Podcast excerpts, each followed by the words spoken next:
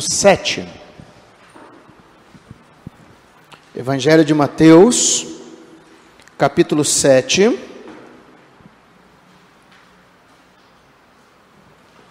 Nós leremos do versículo 7 até o versículo 12.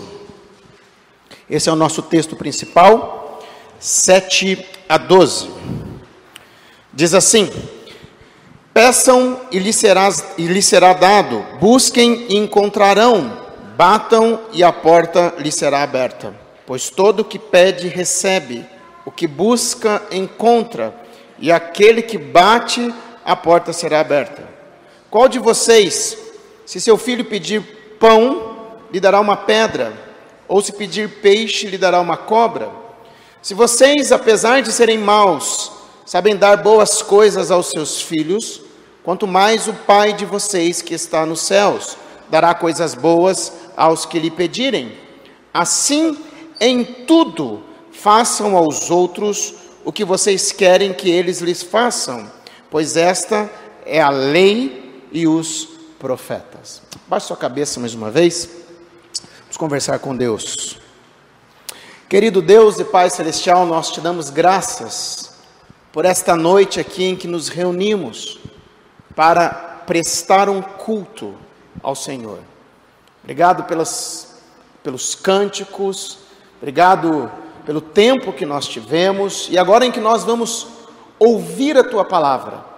Nós pedimos ao Senhor, ó Deus, que o Senhor abra os nossos olhos, ó Pai, que o teu Espírito Santo possa agir aqui no nosso meio, mas que possamos sair daqui, ó Deus, diferentes, ó Pai nós precisamos da tua ação, nós precisamos, ó Deus, da tua transformação, o Espírito Santo agindo dentro dos nossos corações e o Espírito Santo agindo aqui na minha vida, apesar de mim, ó Deus. Por isso nós pedimos, fale com a tua igreja, edifica o teu povo, pois é no nome de Jesus que eu oro e agradeço. Amém. Ah, no seminário Palavra da Vida, onde eu estudei, havia um tipo de The Voice, né? Vocês já viram The Voice, né? Em que as pessoas vão lá cantar e tem uma competição e no final tem um vencedor. Mas esse The Voice, ele se chamava Jubilai, em que os alunos escreviam canções e sempre havia um vencedor no final ah, algumas músicas que nós cantamos hoje, por exemplo, não hoje aqui, mas que nós cantamos nos dias de hoje, saíram de lá. Entre elas, por exemplo, algumas músicas do grupo Logos. Né? Talvez você já tenha cantado aquela música Quem tem posto a mão no arado não pode olhar para trás. Essa música quem escreveu foi aquele cientista, o Adalto Lourenço, ele estudava música no Palavra da Vida, ele escreveu essa canção no Jubilar, essa canção foi vencedora e o grupo Logos hoje canta essa música e nós também muitas vezes cantamos também nas nossas igrejas. E de todos aqueles que eu participei, o tempo que eu estava lá, participei como ouvinte, porque eu não canto, não toco e não escrevo músicas, de todos aqueles que eu participei, Teve um amigo meu chamado Cláudio, Cláudio Santana, hoje ele tem CD gravado. O Cláudio ele escreveu várias músicas, várias. Já citei algumas delas aqui. E uma delas é, me marcou muito, foi vencedora, chamada De Joelhos, que é sobre uma oração. E eu gostaria de ler para vocês aqui, eu não vou cantar, mas ler parte da música para vocês que diz o seguinte: ela fala assim: É tão bom estar aqui de joelhos a orar nada esconder de ti, confessar, chorar, louvar, e aprender em oração quem tu és e quem eu sou, minha pobre confissão, teu gracioso amor. Quero deixar tudo o que é vão e fazer o que é eterno, e ouvir de ti, que eu escolhi a parte melhor. Quero ser uma canção de louvor ao Senhor. A ti feito a mão, dedo do Criador, profunda amizade com meu Pai, meu Deus, esta é a minha oração. E lembrando dessa canção, enquanto eu preparava essa mensagem, eu fiquei pensando se realmente nós dizemos e nós achamos que é bom estar na presença de Deus. Fiquei pensando muito nisso. Se nós gastamos tempo na presença de Deus. Nós chegamos na nossa décima terceira mensagem no Sermão do Monte.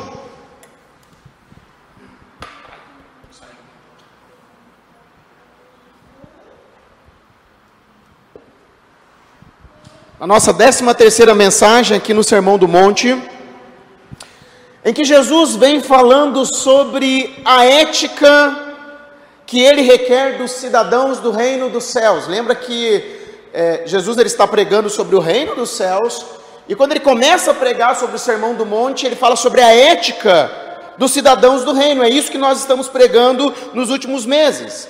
E a nossa última mensagem, nós falamos sobre o não julgueis, né? Ah, talvez o versículo mais citado hoje e mais mal compreendido da Bíblia, nós aprendemos que não é errado confrontar os nossos irmãos em pecado. A Bíblia até ela nos instrui a isso, mas o nosso coração ele precisa estar limpo. Isso precisa ser feito com mansidão e com o desejo de restauração da pessoa. Nós vimos Gálatas 6, 1 e 2 diz assim: Irmãos, se alguém for surpreendido em algum pecado, vocês que são espirituais deverão restaurá-lo com mansidão. Cuide-se, porém, cada um, para que também não seja tentado. Levem os fardos pesados uns dos outros, e assim cumpram a lei de Cristo. Porém, mesmo quando os nossos corações estão limpos, para criticarmos, corrigirmos ou ensinarmos, pregarmos as verdades preciosas do Evangelho do Reino de Deus, nem todos gostam disso. Por isso, Jesus ele fala no versículo 6, tudo isso tem conexão com o que vai ser dito daqui a pouco. Jesus ele fala no versículo 6 o seguinte: Não deem o que é sagrado aos cães, e nem atirem suas pérolas aos porcos. Caso contrário, estes a pisarão, e aqueles voltando-se contra vocês os despedaçarão. Jesus aqui ele usa uma linguagem que a princípio assusta, cães e porcos. Mas para o contexto da época não é tão assustador, por quê? Os porcos, eles eram considerados animais imundos pelos judeus, mas não somente isso, teve a criar um porco, né? Eu gosto muito de assistir Clínica Animal, né? É, fala que é um dos meus programas preferidos.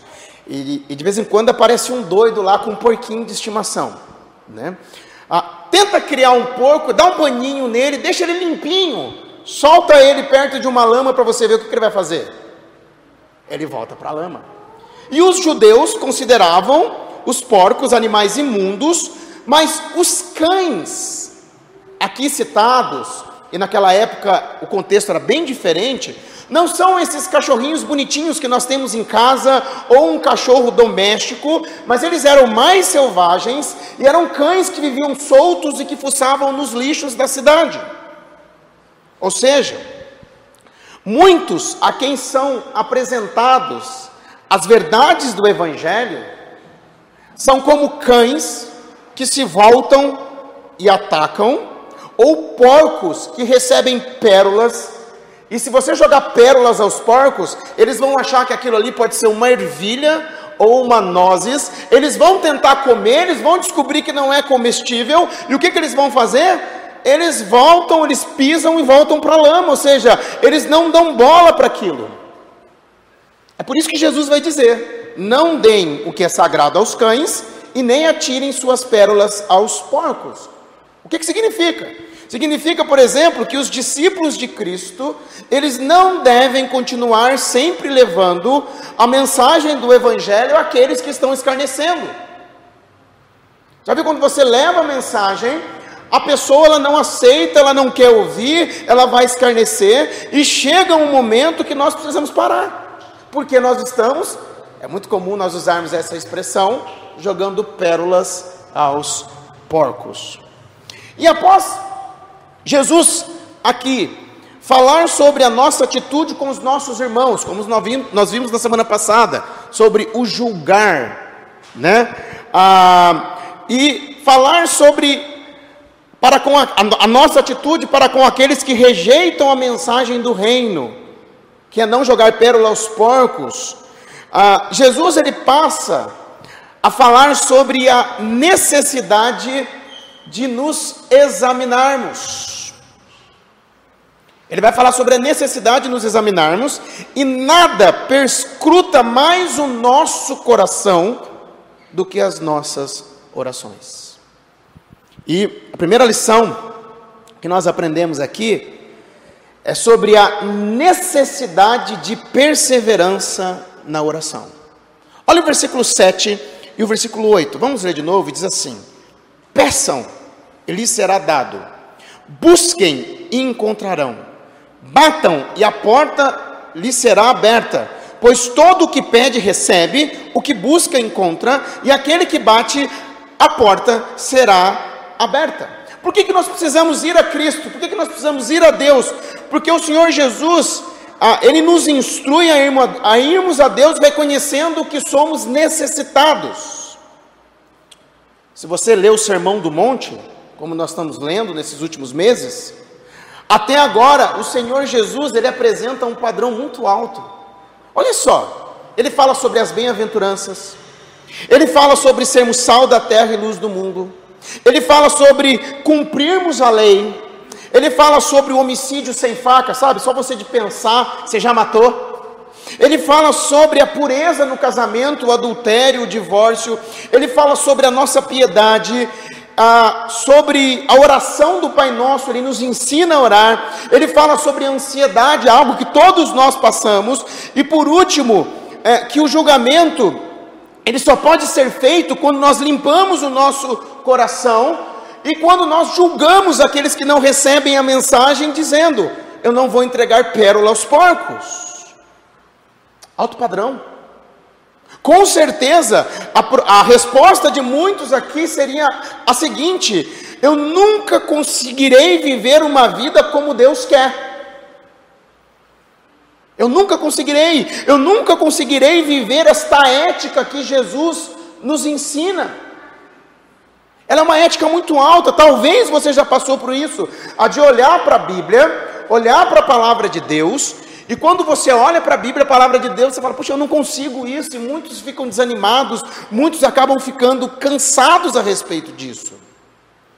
Eu costumo dizer que nós conhecemos, ou muitos, a doutrina da depravação total, em que nós somos depravados, pecadores, nós nos apropriamos dessa doutrina da depravação total, mas poucos conhecem sobre a graça que nos ensina a viver aqui na terra. Olha só o que, que diz lá em Tito, capítulo 2, versículo 11 e versículo 12. Eu acho fantástico esse versículo. Ele diz o seguinte: Porque a graça de Deus se manifestou salvadora a todos os homens. Ela nos ensina a renunciar à impiedade e às paixões mundanas e a viver de maneira sensata, justa e piedosa nessa era presente. O que, que Jesus está ensinando aqui? Jesus nos ensina que o suprimento necessário para a nossa vida aqui na terra foi posto à nossa disposição.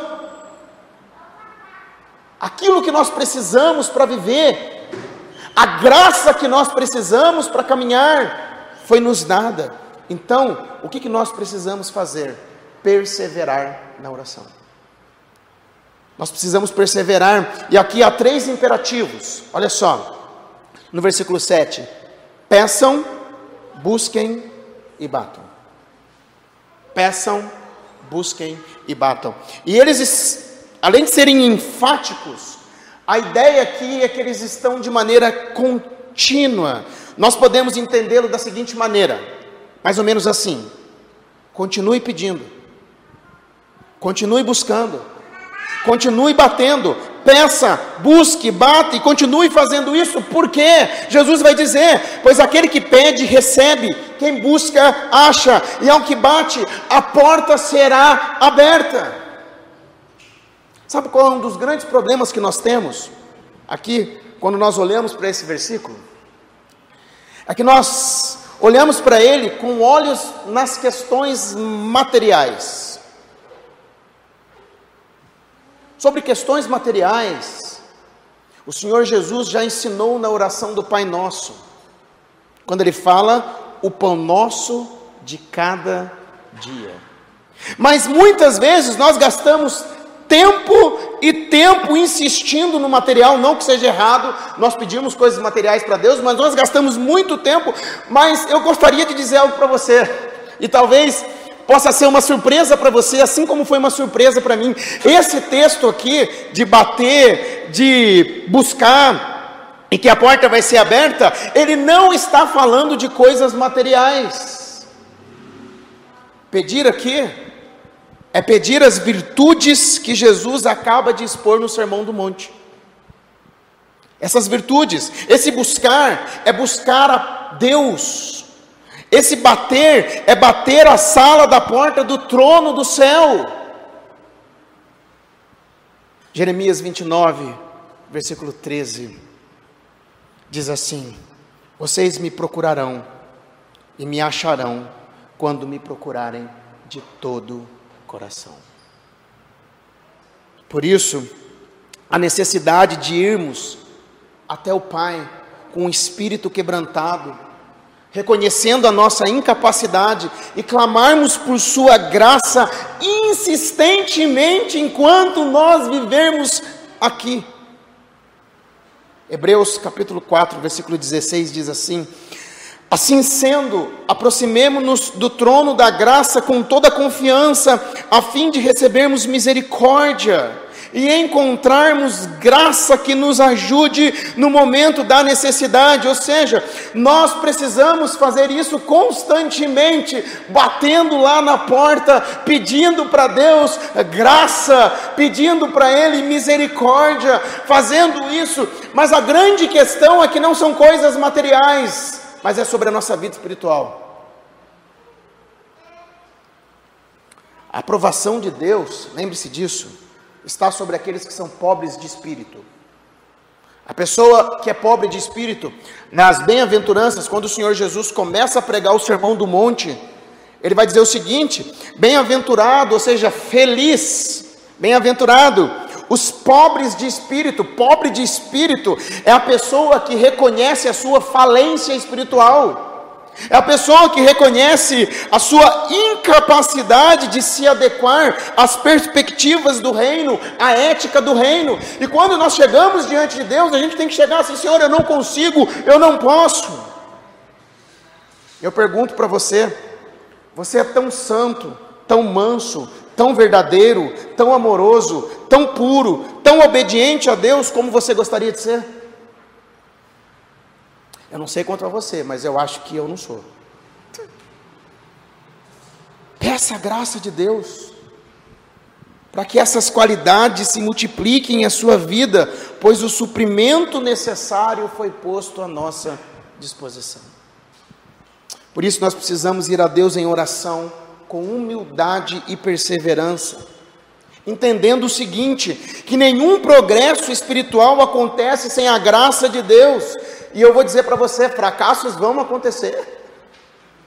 Fracassos vão, mas o nosso lugar é na presença de Deus, e apesar de nós, Deus é fiel. Apesar de nós. E eu pergunto, como que está a sua vida de oração? O que, que você tem buscado diante de Deus? O que, que você tem insistido na presença de Deus? E olha, quantos desejos nós temos e a lista é grande. Se a gente for fazer uma lista sobre os nossos desejos, mas talvez tenha chegado o momento de você buscar a Deus, de você buscar o seu reino e a sua justiça e não os bens que Deus também pode nos dar, porque ele ensinou alguns versículos anteriores, pois as demais coisas lhe serão acrescentadas. Buscarmos a presença de Deus, buscarmos o próprio Deus, buscarmos estar no nosso lugar para recebermos graça para caminharmos aqui na terra. Mas aqui no texto também tem uma promessa. versículo 9, versículo 11, olha o que que diz. Qual de vocês, se seu filho pedir pão, lhe dará uma pedra, ou se pedir peixe, lhe dará uma cobra? Se vocês, apesar de serem maus, sabem dar boas coisas aos seus filhos, quanto mais o Pai de vocês que está nos céus dará coisas boas aos que lhe pedirem. Para falar sobre a resposta de Deus para um pedido de piedade, quando você pede para ser é, piedoso, Jesus aqui ele retrata a imagem de um filho que pede algo ao seu pai. Qual a criança que pede alguma coisa sadia para comer, como pão e peixe, receberia alguma coisa que seria prejudicial para ela, como uma pedra ou uma cobra venenosa? Jesus aqui está dizendo. E por piores que os pais sejam, por piores que nós sejamos, nós não fazemos isso na sua imensa maioria. Não posso falar que todos os pais não vão fazer isso, porque todo mundo viu o que aconteceu outro dia, com aquele menininho que ficou jogado dentro do barril. Porém, além do mais, um pai terreno que sabe dar coisas boas aos seus filhos, ele também pode falhar. Talvez você já se decepcionou com o seu pai, mas Deus não falha. Deus não falha. Talvez aqui alguns vão entrar em parafuso então. Por quê? Quando se lembram de coisas que pediram a Deus e aparentemente eram coisas boas. Já aconteceu isso com você? Você pede uma coisa para Deus que aparentemente é uma coisa boa, você bateu, bateu, você buscou incessantemente, mas você não encontrou o que você tanto buscou diante de Deus. Sabe por quê? Muitas vezes Deus não nos dá o que nós lhe pedimos, porque nós estamos pedindo pedra. Nós estamos pedindo a Ele algo venenoso, mas nós não estamos enxergando, mas Deus está enxergando. Charles Swindoll, vai dizer o seguinte: gosto muito do que ele escreve. Ele fala assim: Não gostamos de esperar, mas é nessas ocasiões que Deus faz algumas de suas melhores obras em nossa alma. Sabe quando você está lá batendo, batendo, batendo e não vem resposta? E não muda. E você está chorando diante de Deus. Quando sou forçado a esperar pelo tempo, eu mudo. Às vezes descubro que o meu pedido era egoísta definitivamente não fazia parte do plano e da agenda de Deus. Em outros momentos, descubro que o meu nível de maturidade ainda não poderia receber a bênção que Deus queria que eu desfrutasse. Eu precisava crescer para que pudesse lidar bem com ela. Não raro, minhas circunstâncias precisavam mudar, senão a bênção teria se tornado um fardo. Às vezes nós pedimos coisas a Deus e Deus diz não, porque a gente está pedindo uma coisa que vai fazer mal para a gente, que não vai ser bom. Mas, se nós lhe pedirmos para sermos parecidos com Cristo, se nós lhe pedirmos para vivermos a ética do seu reino, se nós lhe pedirmos para crescermos espiritualmente, Deus vai nos entender, Deus vai nos atender. E nós podemos fazer isso constantemente. Aqui está uma oração que Deus atende. Quando nós pedimos por piedade, quando nós pedimos ah, para sermos mais parecidos com Jesus, buscar-me-eis e me achareis quando me buscarem de todo o coração. E em outro texto, o Senhor Jesus falando sobre a insistência da oração, Lucas capítulo 11, versículo 13, olha o que Jesus diz: Se vocês, apesar de serem maus, sabem dar boas coisas aos seus filhos, quanto mais o Pai que está no céu dará o Espírito Santo a quem o pedir. Nós precisamos saber pedir, nós precisamos pedir a parte melhor, nós precisamos estar aos pés de Jesus, aprender dele, crescermos espiritualmente, precisamos ser cheios do Espírito Santo, clamarmos o Espírito Santo, Senhor, derrama do teu Espírito. Eu falo que o presbiteriano tem medo de pedir para ser cheio do Espírito Santo, mas nós precisamos pedir para sermos cheios do Espírito Santo, nós precisamos saber pedir a parte melhor. Eu falo que Marta e Maria são um retrato disso, porque Marta escolheu as tarefas, e com um certo orgulho de mostrar a Jesus que ela estava ali para o servir, mas Maria, Jesus vai dizer que escolheu a parte melhor, que era estar aos seus pés e aprendendo dele. Tudo isso nos leva a refletir sobre o que estamos pedindo a Deus. Você tem buscado ser cheio do Espírito Santo? Você tem buscado as virtudes do reino de Deus, viver a ética que Deus requer de nós? E aqui existe uma promessa: se pedirmos estas coisas, elas nos serão dadas. Por último, a regra de ouro. Versículo 12 diz assim: Assim em tudo, faça aos outros o que vocês querem que eles lhe façam, pois esta é a lei e os profetas. Nesse capítulo 7, o Senhor Jesus primeiro ele fala sobre como nós devemos tratar o irmão, lembra no julgamento? O nosso coração precisa estar limpo, eu preciso tirar a trave que está no meu olho antes de ajudar o meu irmão. Depois, sobre a nossa atitude com os de fora, quando nós pregamos a preciosidade, as riquezas do Evangelho, e se eles rejeitam, nós também paramos para não jogar pérola aos porcos. Depois, sobre a nossa atitude para com Deus quando nós vamos até Ele em oração. E agora ele fala sobre a nossa atitude para com todos. Continua, porque o versículo diz assim: assim. E, irmãos, eu sempre achei que isso daqui era separado do texto, porque parece que Jesus está falando um outro assunto aqui, mas ele continua é uma continuação. E o que, que Jesus está ensinando aqui? Era, naquela época, era muito ensinado pelos rabinos e por alguns pensadores antigos a, a seguinte frase: Não faças ao outro aquilo que você quer que não te faça. Eu vou repetir a seguinte frase: Não faças ao outro aquilo que você não quer que te faça. Até hoje, isso é ensinado entre nós. De vez em quando, nós dizemos isso para alguém, ou, no, ou nós pensamos, assim, não faças ao outro aquilo que você não quer que te façam, como uma espécie de jargão popular, né? Tipo, tem gente que fala, ah, eu não faço para as pessoas aquilo que eu não quero que elas façam para mim. Mas Jesus, ele pega esse dito negativo e ele o torna positivo. E isso é chamado de regra de ouro. Jesus vai dizer o seguinte: faça aos outros o que vocês querem que eles lhes façam. Você percebe que Jesus ele inverte.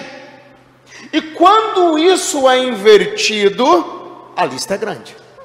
Porque olha só, se você quer ser amado, então ame. Se você gosta de receber presentes, então dê. Se você gosta de ser valorizado, valorize.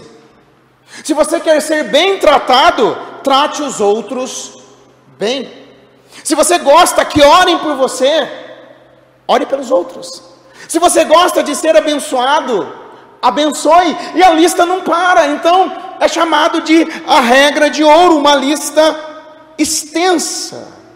E a forma afirmativa dessa lei, ela penetra muito mais fundo na alma do que a negativa.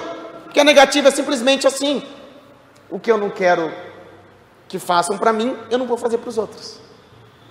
Mas Jesus vai falar: não, o que você quer, faça também para os outros. Lembre-se que no contexto, Jesus está falando sobre o julgamento, tanto de irmãos que precisam de ajuda, como de pessoas que desprezam as riquezas do Evangelho. Então, qual que deve ser a nossa atitude? A de fazer por eles o que gostaríamos que fizessem por nós.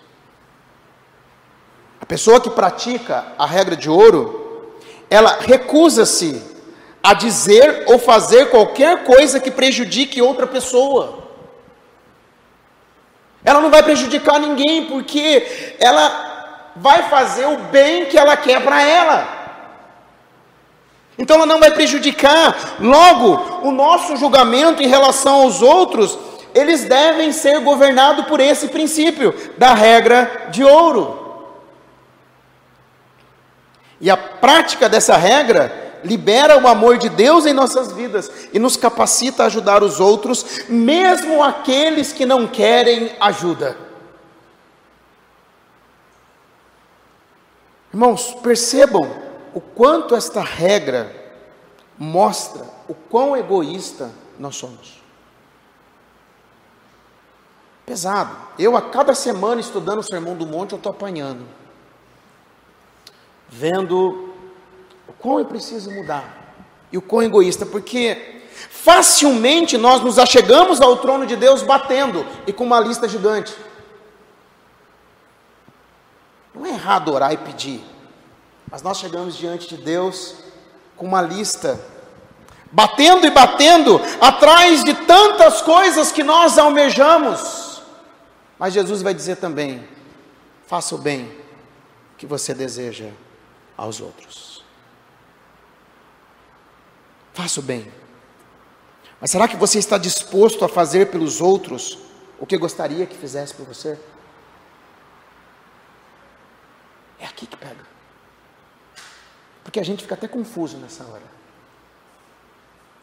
Aqui a gente fica até confuso. Essa regra, então, ela nos tira da nossa zona de conforto e nos mostra o quão devedores nós somos, seja com os nossos irmãos, seja com os de fora, sejam com aqueles que nos perseguem. Será que eu faço para os outros aquilo que eu espero que seja feito por mim? Aquilo que eu espero de Deus na minha vida, eu também faço para os outros? Isso nos leva ao trono da graça de Deus. Aqui você vai entender o porquê da oração, do bater, bater, buscar, porque isso nos leva ao trono da graça de Deus de maneira insistente. Para quê? Para buscarmos a ajuda de Deus, a graça de Deus, para amarmos o nosso próximo como a nós mesmos. Eu levei um tapa na cara estudando isso aqui. Porque quantas vezes eu dobrei o meu joelho, orei, fiz lista, bati, bati, bati, bati, bati, bati, e eu estava lá, e ainda, a gente usa esse versículo ainda para Deus. Já viu quando você tenta ensinar a Deus? Você fala assim, Deus, olha só, a tua palavra diz, que se eu bater, bater, bater, o Senhor vai dar. E eu me senti envergonhado, porque, será que nós temos batido e falando, Senhor, derrama do teu Espírito Santo na minha vida? Senhor, derrama das virtudes, Senhor, me ajuda a ser mais santo, Senhor, me ajude a, a, controlar os meus lábios, a controlar o que eu vejo, Senhor, me ajuda a controlar as minhas atitudes, Senhor, que eu ame o meu próximo, que eu ajude as pessoas que estão à minha volta, Senhor, aquela pessoa que me fez mal, eu quero perdoá-la, eu não tenho força, mas me ajude a perdoá-la, e se você não conseguir fazer isso amanhã, ore de novo, bata, bata, bata, porque você vai receber. Por isso que essa regra é o resumo da lei e dos profetas, porque ela se trata do segundo maior mandamento: amarás o teu próximo como a ti mesmo. Eu só amo meu próximo como a ti mesmo depois que eu amo a Deus acima de todas as coisas. Esse texto sobre a oração que nós lemos e a lei áurea, ou a regra de ouro, ele é muito desafiador, porque ele desvenda os nossos corações e nos mostra quão egoísta nós somos. Mas nós podemos buscar a Deus insistentemente, pedindo a graça para amarmos o nosso próprio, para vivermos a ética do seu reino e para sermos mais parecidos com Cristo. E a promessa aqui é o seguinte: Cristo nos diz que nos será dado. E quando nós batermos, a porta será aberta. Já pensou? Pai Celeste, eu estou aqui. porque eu quero mudar. Pai Celeste, eu estou aqui porque eu quero ser parecido com Cristo. Pai Celeste, eu estou aqui, eu não consigo perdoar, me ajuda. Pai Celeste, eu estou aqui, ajude-me a abrir mão das coisas que eu tanto seguro. Foi lido aqui o texto sobre o filho pródigo. A questão não era ele dar tudo, mas Jesus mostrou que o coração dele estava nas coisas materiais. Pai Celeste, eu quero ser mais parecido com Jesus. Eu quero ser santo. Eu quero ser santo. E a palavra diz que isso nos será dado. Baixe sua cabeça. Pai, eu quero te agradecer, porque o Senhor nos ensina através da tua palavra. Quero te pedir perdão, ó Deus, porque nós precisamos através da oração, buscarmos o Senhor, ó Deus. Como a tua palavra diz que se nós buscarmos de todo o nosso coração, nós o encontraríamos. Nos ajude a fazer isso, ó Pai.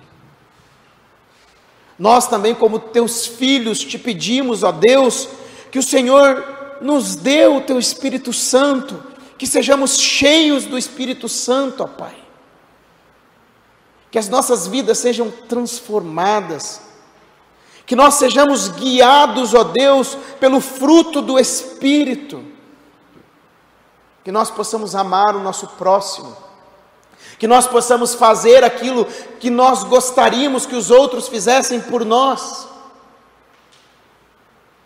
Nos ajude, ó Deus, que tenhamos mais fé e que possamos confiar nas tuas promessas. Obrigado, Pai. Pois é no nome de Jesus que eu oro e agradeço. Amém.